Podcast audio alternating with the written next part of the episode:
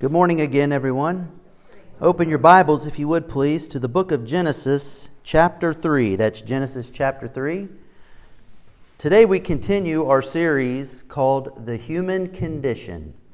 And this is the second message of three messages. And we're asking the question and providing answers to why pain, suffering, and death exist in a world created by a perfect and loving God. In our statement of beliefs here at Creekside Church, we have a section titled Human Beings, and we give an, a biblical explanation as to why things are the way that they are and why we live in a world with chaos and calamity, suffering, pain, and death. And it reads like this We believe all people are created in the image of God, to be like Him in character. However, we are all marred by sin both from Adam's original sin as well as our own sinful acts. Our sin alienates us from God, makes us liable for his judgment, and ultimately results in eternal death apart from God's salvation. The human condition. We are in a state of crooked and corruptness. Uh, you know, if you want to see the human condition, uh, the way that it is now since the fall of man, all you have to do is go to Costco. And right there, you can see any married couple starting to argue. I, saw, I read an article about a man and a woman who, a woman wanted, his wife, uh, she wanted to buy $15 ice cream fruit cups. And the husband said, No, you can't do that. That costs too much. And she said, But it's in bulk, so it's well worth it. And right there in the middle of Costco, they began to argue over ice cream. The human condition. You know, from time to time, you want to start a fight because you might want to rekindle the fires of passion in your relationship because sometimes you need to fight just to make up, right? And Costco evidently is the place you go to do that.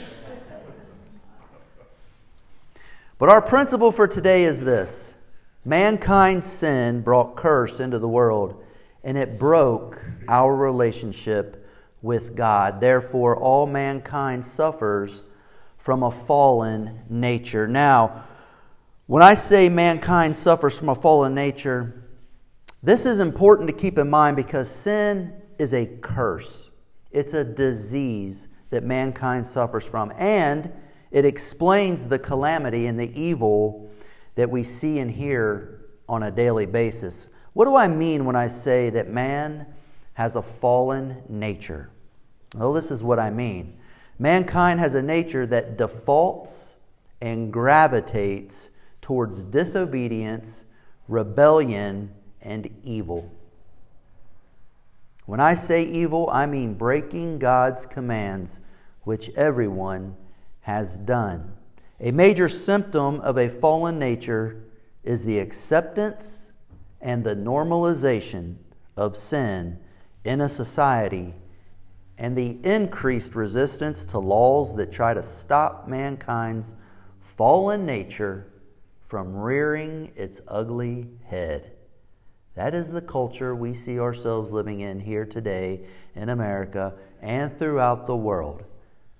Mankind's fallen nature wants to create a place where it can prosper where it can grow, almost as if the earth were an incubator for man's fallen nature. And any laws that come upon the horizon designed to prevent man's true nature from coming out are rebelled against. So what we see immediately here and what I want to teach you today is this is that mankind chose to rebel against God's commands. That's the first point on your note card there today. Now, last week we discussed how man created, or God created man in his own image with a mental, moral, and social likeness. But we also talked about how God created man with a free will, with the ability to choose. And we discussed how God's gift to man, giving him free will, was an expression of his love. And we talked a little bit about how God decided to give man free will, even though he knew what the consequences of doing that would be. You see, when man has the freedom to choose, man can choose right and man can choose wrong. He can choose to obey and he can choose to disobey. God knew this. And God knew that when He created man, He knew there was a possibility that man could choose wrong. Yet, He decided to give man the freedom of choice anyway. This is what God said. He said, Yes, I know that by giving man the freedom to choose, there's a possibility he could choose against me.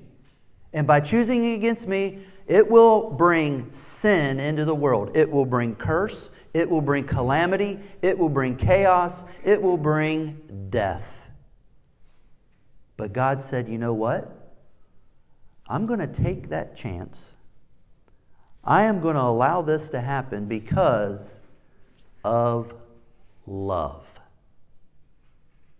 Because of love. So God knew that there were two possible outcomes here to obey or disobey. There's a movie that came out back in 2014. It was called The Giver. And in that movie, they had set up a society where they had taken away all of men's choices because the premise was that when man has an opportunity to make a choice, he always chooses wrong, right? So they created this society and what they did is they had these people take morning injections, and these morning injections got rid of what they called the stirrings. And that was their uh, emotions, these feelings for passion that they would have for other human beings. There was no uh, human contact allowed, no holding hands, no kissing, no hugging. Um, they had surrogate mothers, they had assigned birthing mothers that would give birth in vitro, and those babies were assigned to families at birth. And when they turned 18, they were then assigned their careers that they would work the rest of their lives. And so they lived in this society. Now, this society was free of the crime that you see in our society, it was free of the violence that you would see in our society. It was free of a lot of, of the war that you would see in our culture, but it was also free of one very important thing, and that was love. There was no human interaction, no hugging, no kissing, no expression of love. They didn't know what those things were. And so that movie taught that yes, you can have a society where you are absent of war where you are absent of violence, where you're absent of all of these things that you see we have, but you also are missing out on the greatest gift ever, and that is love. God said, I'm not creating a society like that. I am creating a society where people can express love because I am love. And I will take the chance that there will be suffering, that there will be calamity, and even death if it means people can experience love. Does that change your whole perspective and theology on things? We just answered a lot of questions right there in that statement. Love. You know, choices, they're a great mystery, aren't they? You know, you can make a choice that in the immediate and in the short term can be very beneficial. But then in hindsight, years down the road, you look back on that choice and you say, man, I wish I hadn't have done that. and then quite the opposite. You can make a choice that's very painful and brings in a lot of suffering in the short term and in the immediate. And looking back on it years later in hindsight, you could say, you know, I'm glad I did that. Choices, they're a great mystery. Uh, there was a song that was co written by two men named Billy Yates and Mike Curtis.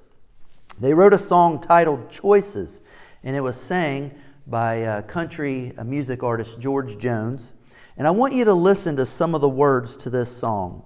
It says this I've had choices since the day I was born.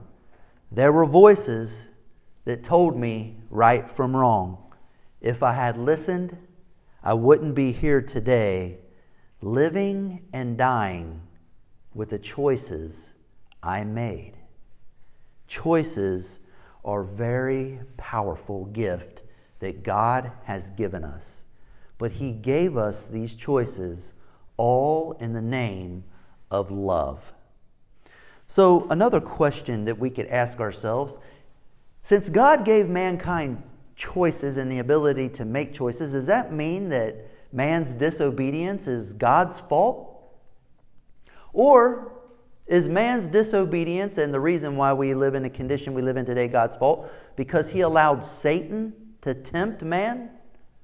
Very interesting questions.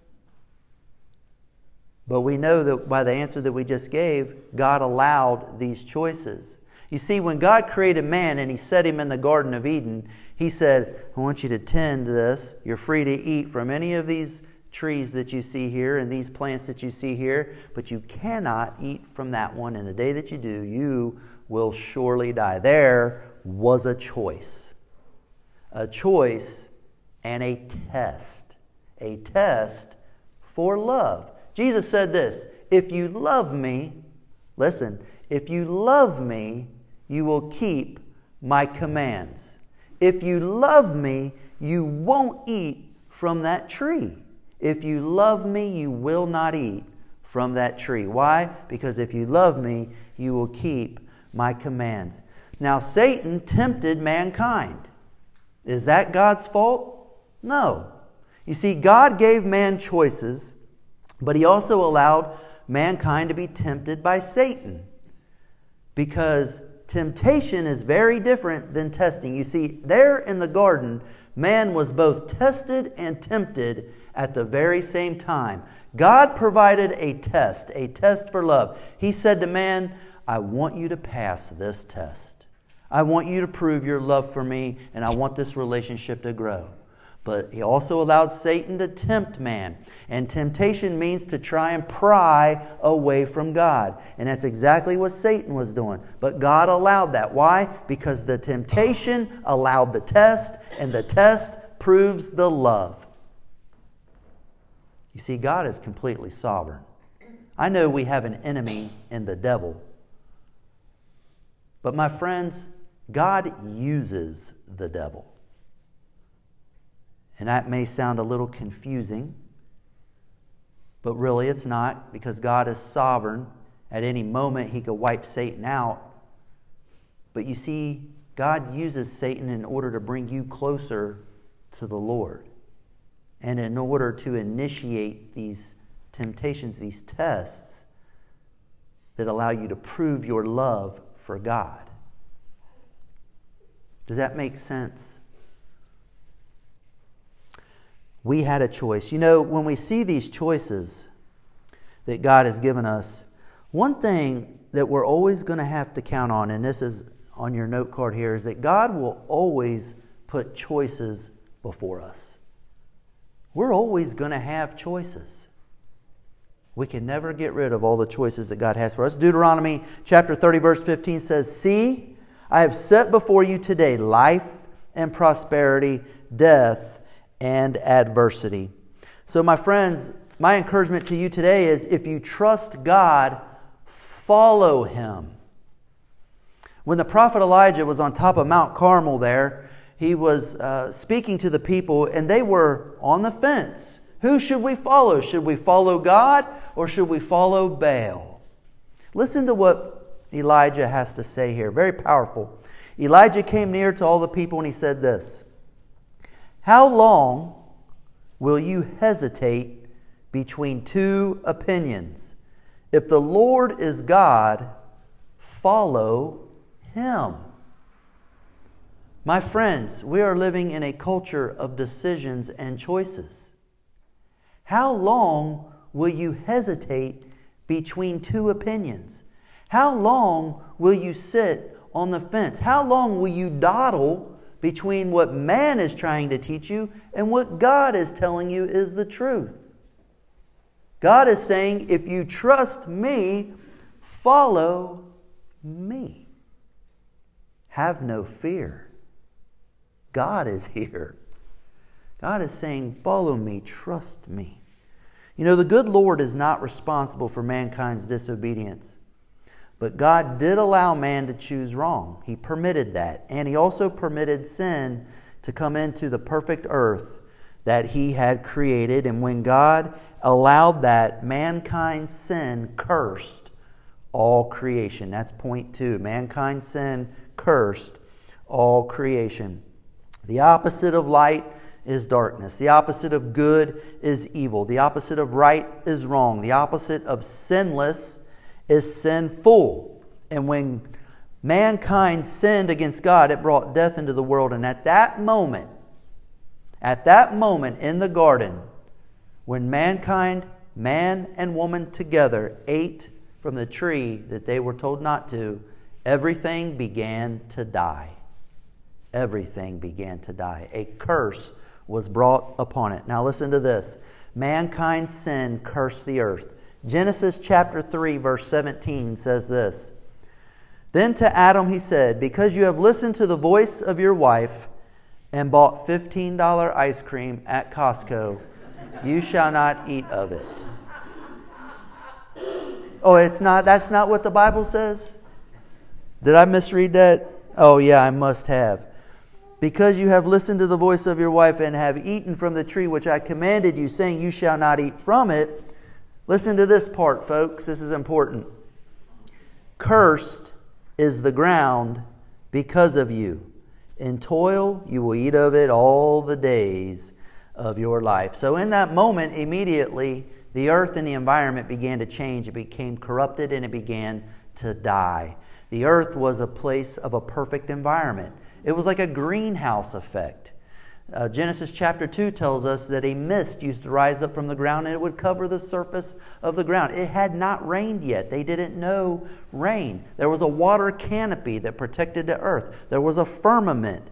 Uh, the space in between, God said He created an expanse or a firmament that separated the waters from below from the waters above. It was a stable temperature, it was a stable environment. No storms. It was perfect. And we know that why? Because the first man and woman were naked. I mean, how much more perfect could it be to be walking around in that condition, right? Not needing any clothing. It was perfect. But the moment that sin, the curse of it, came into the world, everything changed temperature became unstable, environment became unstable, storms came into the world, tornadoes, tsunamis, cold, heat. Everything that was perfect began to decay. It became corrupt and it began to die. All of these uh, things, imagine the reaction of the people in the time of Noah they had never seen rain, they didn't know rain. And when the rain began to fall from the sky, boy, could you imagine the looks on their faces when that happened? They knew something serious was about to take place. The animal kingdom was affected. You know, before sin came into the world, animals lived in perfect harmony with one another. There was no conflict, there was no one animal eating another animal. There was no food chain. They were all herbivores. They all ate from the plants and the trees that yielded its fruit, that yielded its seed. There was no conflict between them. This is taken from the book of Isaiah. It's chapter 11, verses 6 through 8. And it speaks of a time after the seven year tribulation when Jesus is going to set up his millennial kingdom. But I want you to listen to what it says about the harmony that the animals will be living in. It says this The wolf will dwell with the lamb, and the leopard will lie down with the young goat, and the calf and the young lion and the fatling together. And a little boy will lead them, also the cow and the bear will graze. Their young will lie down together, and a lion will eat straw like the ox. The nursing child will play by the hole of the cobra and the weaned child will put his hand on the viper's den. Perfect harmony. That's what we have to look forward to in the future. A place where man and beast will live in perfect harmony, just like it was in the beginning. This is the environment that God had created perfection, harmony, But when the disobedience of man brought the curse of sin into the world, that all changed. Animals no longer ate plants, they ate other animals, and they wanted to eat men. Men wanted to eat animals. Everybody just ate plants and fruit from the plants back then before that. But the curse changed all of that. And the perfect harmony between the first man and woman, between mankind, all of that changed. And now, mankind has disagreements. Mankind has conflict. Mankind seeks power. There are fights over materials and money and land, fights over power, fights over who's going to uh, be in charge of this, who's going to do that, whose responsibility is it for this. Just conflict that leads to war, that leads to murders. Conflict over a pair of gym shoes in the middle of a downtown area. I want those shoes. I will take those shoes. I will shoot you for those shoes. This is the world that we live in now cheating, hacking, corruption, getting your credit card number stolen, people hacking into your bank account. Why? Because of greed. Why? Because of selfishness. All of this stuff happens tornadoes, tsunamis, earthquakes. All of this happens because of sin. My friends, listen to this statement. The answer to the question why, why cancer? Why death?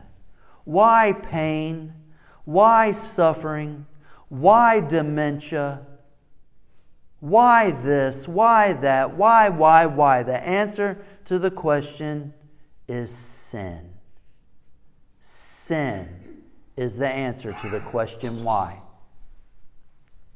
It's all because of sin. We live in a broken and fallen world because of man's disobedience. God created a world of perfection and man broke it. And so now the scope of God's work has changed. God created a world of perfection, set mankind in it, and had a beautiful relationship with mankind there was companionship between God and man. Now that man disobeyed, broke that, God's scope of work has changed. He is now a perfect and holy God working in the midst of a broken and fallen world. You see how things have changed. But God has a plan. One day, when that number has reached, and I don't know what that number is, when the number of people have come to Jesus Christ that He says, Yes, this is good, and it is fulfilled, He is going to have that perfect creation again. It is going to be all those who trust Him through Christ, who prove their love to Him through Christ, and He is going to have what He wanted from the very beginning loving relationship with those who love Him, reciprocate that love living in a place free of death, free of pain, free of all of those bad things that we had just mentioned, and it's going to last for all eternity. And it's never going to end. So God's plan will be fulfilled. It just is going to be fulfilled having to have us prove our love for Him. So God works now in the midst of a broken and a fallen world. But, my friends, the most damaging thing that the curse of sin did was cause division between us and God. The third point that we're going to talk about today is mankind's sin broke our relationship with God. You see, in the moment that man sinned in the garden, God extracted man from the garden. He took him out, and then he put these swords of fire, flaming swords that spin, and they guard the tree of life. And he said, Let us remove man from the Garden of Eden before he eats from the tree of life. That was an act of mercy. That was an act of love because God was saying, I don't want mankind to remain in this fallen state for all of eternity. Let's remove him before he eats from the tree of life. Now we know this because in the book of Revelation, we're seeing what happens there that all the people who are there in the heavenlies are going to be eating from what? A tree of life. And they're going to be in a state of perfection. Okay? So it was an act of mercy. God said, No, we need to remove man from the garden lest he eat from the tree of life. And what we see that mankind's sin broke our relationship with God, we see that our sin separates us from God. Isaiah 59, verse 2 says this But your iniquities have made a separation between you and your God, and your sins have hidden his face from you so that he does not hear. You see, when mankind sinned, it put a chasm, a great chasm between man and God. God is a holy being that cannot look upon sin. And so God had to turn his face from that, and it broke that relationship. And the only way that a relationship can be restored with mankind is for mankind's sin, his sinfulness, to be covered in righteous blood, sinless blood of Jesus Christ. And that's why, through faith, when you believe and trust in Jesus Christ as Savior, that righteous, sinless, holy blood covers you, covers your sin, and restores your broken relationship with God. Folks, do you understand the urgency there is to help lead your friends and your family to a relationship with Jesus Christ. It's urgent because they have a broken relationship with God otherwise. We did too. It's nothing for us to brag about. It's nothing for us to say, hey, I'm a Christian. That's not the attitude we need to have. We need to be understanding that, hey, we have nothing to offer God, and it's only by His grace and His mercy that He provided this way of salvation and that by trusting in Jesus Christ, we have this blood applied to us. Praise God. Amen. Praise God. Praise Him that He provided the way. Nothing good on my account. No, no, no, I'm not a good person. No, no, no, I don't have all these righteous deeds. You can't look at my history and say, whoa, look at that unblemished past. Uh uh-uh, uh you can't say that. But what you can say is, you know what? He or she trusted Jesus Christ. He or she believed in the Lord. He or she wanted God's love in their life. And so he came to the Lord. She came to the Lord. She asked Jesus to forgive their sins, his sins, her sins, all my sins forgiven. Wash them clean. Cover me in that blood, Jesus Christ, so my relationship with God can be restored back to you. And that's why uh, Romans 6:23 says, "The wages of sin is death, but the free gift of God is eternal life in Christ Jesus our Lord." You know, death is the payment of sin. Death is the wages of sin. When you think of that word wages, it's a word that means a soldier's pay, a soldier's ration. It's a wage that was given to a soldier in a time of war that he could live upon. And when you think of sin, when we sin, the payment for that sin is death. I'm going to let that sink in for just a moment. The payment of that sin is death. That is how wonderful the free gift of grace through Jesus Christ is. And you may be thinking to yourself, why did Jesus have to die? That's why. Because the payment of your sin was death. And God loved you so much, He didn't want you to die. He put His own, sin, his own Son in place of you because it wouldn't have mattered if you went on the cross anyway. Because your death on a cross couldn't have gotten rid of your sin. Why? Because you're a sinner It took the death of a sinless and perfect being, a sinless and perfect man, to atone for the sinner's sin. And that's why Jesus Christ, the perfect and sinless man, the Son of God, went to the cross because he paid your debt. He got in the front of line at Costco and he said, I know your wife wants to buy $15 ice cream. And I know you don't have the money to pay for it. So I'm going to pay for it anyway. That's a terrible illustration when talking about something as holy and precious as the gift of salvation through Jesus Christ. But my friends, the air was feeling a little tense. So I decided to throw that in there. But that's where we're at. Next week, we're going to finish up this series and we're going to talk more about what Jesus Christ has done and how he is going to improve the human condition. Will you pray with me, please? Heavenly Father, we want to thank you, Lord God. Lord, we thank you for the forgiveness of sin. We thank you, Lord, that you uh, thought so much of us and a relationship with us that you would provide a path of salvation. Thank you for giving your only Son, Jesus Christ, for the forgiveness of our sins. And Father, perhaps there's someone here this morning that is yet to receive that payment for their sin.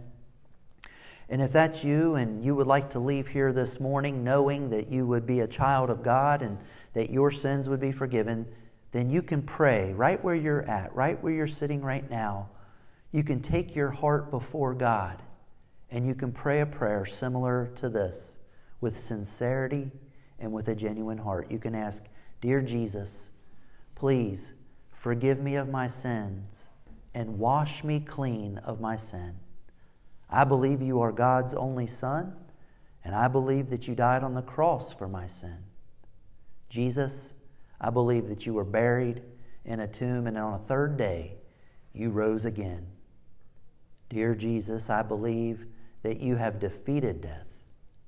And I believe that through faith in you, I can have eternal life.